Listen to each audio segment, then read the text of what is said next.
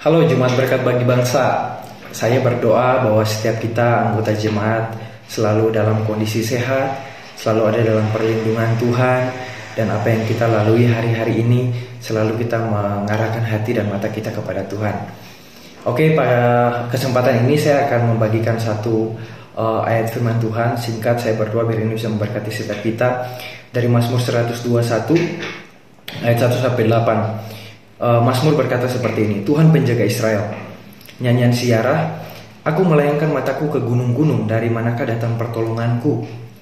Pertolonganku ialah dari Tuhan yang menjadikan langit dan bumi.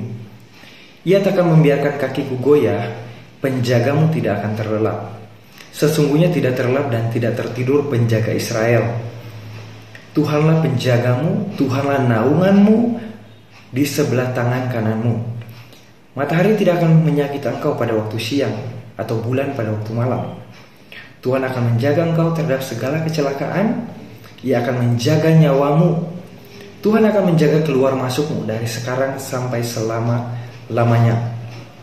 Oke, saya mau bagiin satu hal di sini bahwa segala sesuatu yang terjadi dalam hidup kita hari-hari ini, apa pun yang kita kerjakan hari-hari ini, pekerjaan kita, usaha kita, eh, studi kita sekalipun, dalam kondisi seperti hari ini bukan hal yang mudah, bukan hal yang gampang. Tapi saya mau mengingatkan satu hal buat buat setiap kita di uh, dalam jemaat ini bahwa apa pun yang terjadi Tuhan selalu memegang kendali dan itu selalu ada di dalam kontrol Tuhan. So harusnya tidak ada hal yang perlu kita khawatirkan, harusnya tidak ada hal yang perlu kita takutkan karena Tuhan ada bersama-sama dan kita Tuhan menyertai setiap hidup kita. Di sini firman Tuhan katakan bahwa matahari tidak akan menyakiti engkau pada waktu siang dan bulan pada waktu malam. Tuhan yang menjaga engkau terhadap segala kecelakaan dan ia menjaga nyawamu.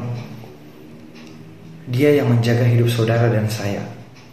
Dia yang menjaga apa yang sudah kita bangun dalam hidup kita, baik pekerjaan kita, baik usaha kita, baik pendidikan kita, Dialah yang menjaga semuanya itu. So, tidak perlu kita khawatir, tidak perlu kita takut karena kita percaya bahwa Allah yang kita sembah, Allah yang kita tinggikan, Allah yang kita agung-agungkan setiap hari dalam hidup kita, Dia yang berperkara dan Dia yang memegang kendali atas setiap aspek dalam hidup kita. Satu ayat lagi yang mau saya bagiin buat uh, kita pada hari ini, ini menarik sekali di Yohanes 14 ayat 26 dan 27. Firman Tuhan mengatakan demikian, tetapi penghibur yaitu Roh Kudus yang akan diutus oleh Bapa dalam namaku. Dialah yang akan mengajarkan segala sesuatu kepadamu dan akan mengingatkan kamu akan semua yang telah kukatakan kepadamu. Damai sejahtera ku tinggalkan bagimu, damai sejahtera ku berikan kepadamu, dan apa yang kuberikan tidak sama seperti yang diberikan oleh dunia. Kepadamu janganlah gelisah dan gentar hatimu. Kita perlu untuk uh, bergantung sama Tuhan. Kita perlu untuk sungguh-sungguh sama Tuhan. Di sini firman Tuhan katakan bahwa ada satu roh penghibur yang Tuhan anugerahkan bagi saudara dan saya, yaitu roh kudus. Dan kita perlu libatkan roh kudus dalam hidup kita.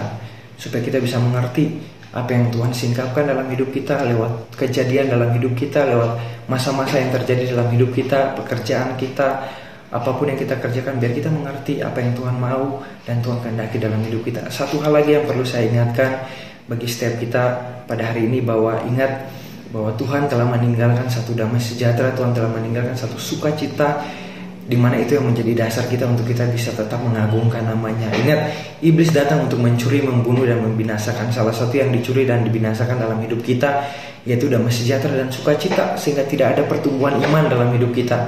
Tapi di sini Tuhan katakan bahwa damai sejahtera telah dia berikan dan apa yang dia berikan tidak sama dengan apa yang dunia berikan dalam hidup kita.